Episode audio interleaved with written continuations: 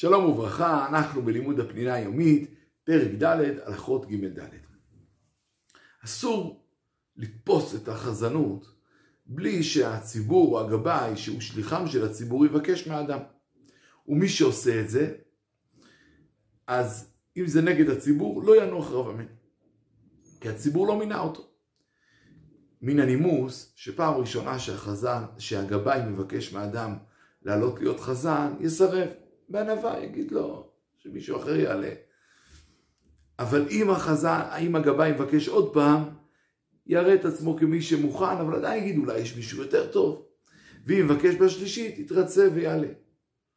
אם המבקש הוא אדם גדול, רב, וכיוצא בזה, לא יסרב. יעלה מיד, כי לא מסרבים לגדול.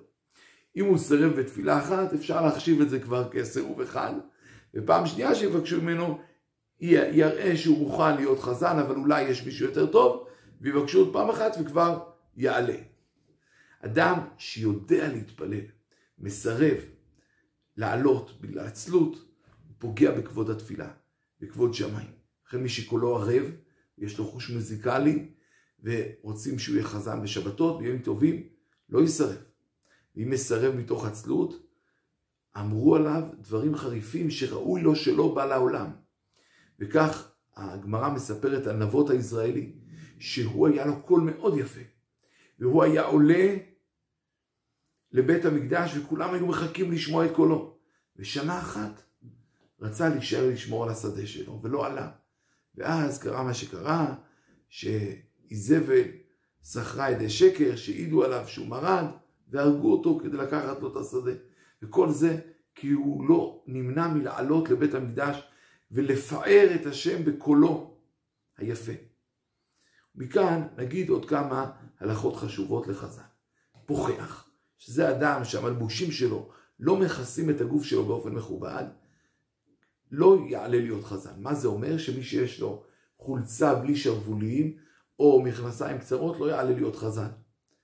אדם שיש לו חולצה קצרה, אם היא מגיעה עד קרוב למרפק, יכול לעלות. אם זה שרוול קצר יותר, עדיף שיכסה עם הטלית את החלקים הגלויים כדי שיהיה מכובד. אשכנזים נוהגים שבכל התפילות שמים טלית. ספרדים לא בערבית. אלא אם כן כתב הרב אליהו, שאם אין לו חליפה, אז ישים טלית, שיהיה מכובד. ודאי שבלילה לא מברכים על הטלית.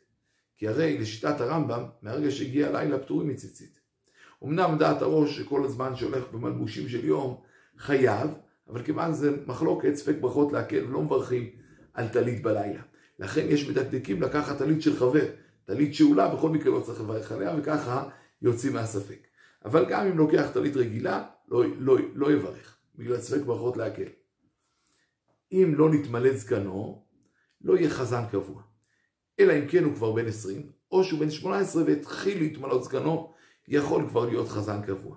לאור זה, יש אומרים שנער צעיר, שלא עלינו נפטר אחד מהוריו, לא יהיה חזן קבוע בשחרית ומנחה, אלא יאמר את הקדישים, אבל בערבית, ששם אין חזרת השץ, יכול להיות חזן קבוע בערבית, למרות שעדיין לא נתמנה זקנו. ונסיים בשאלה.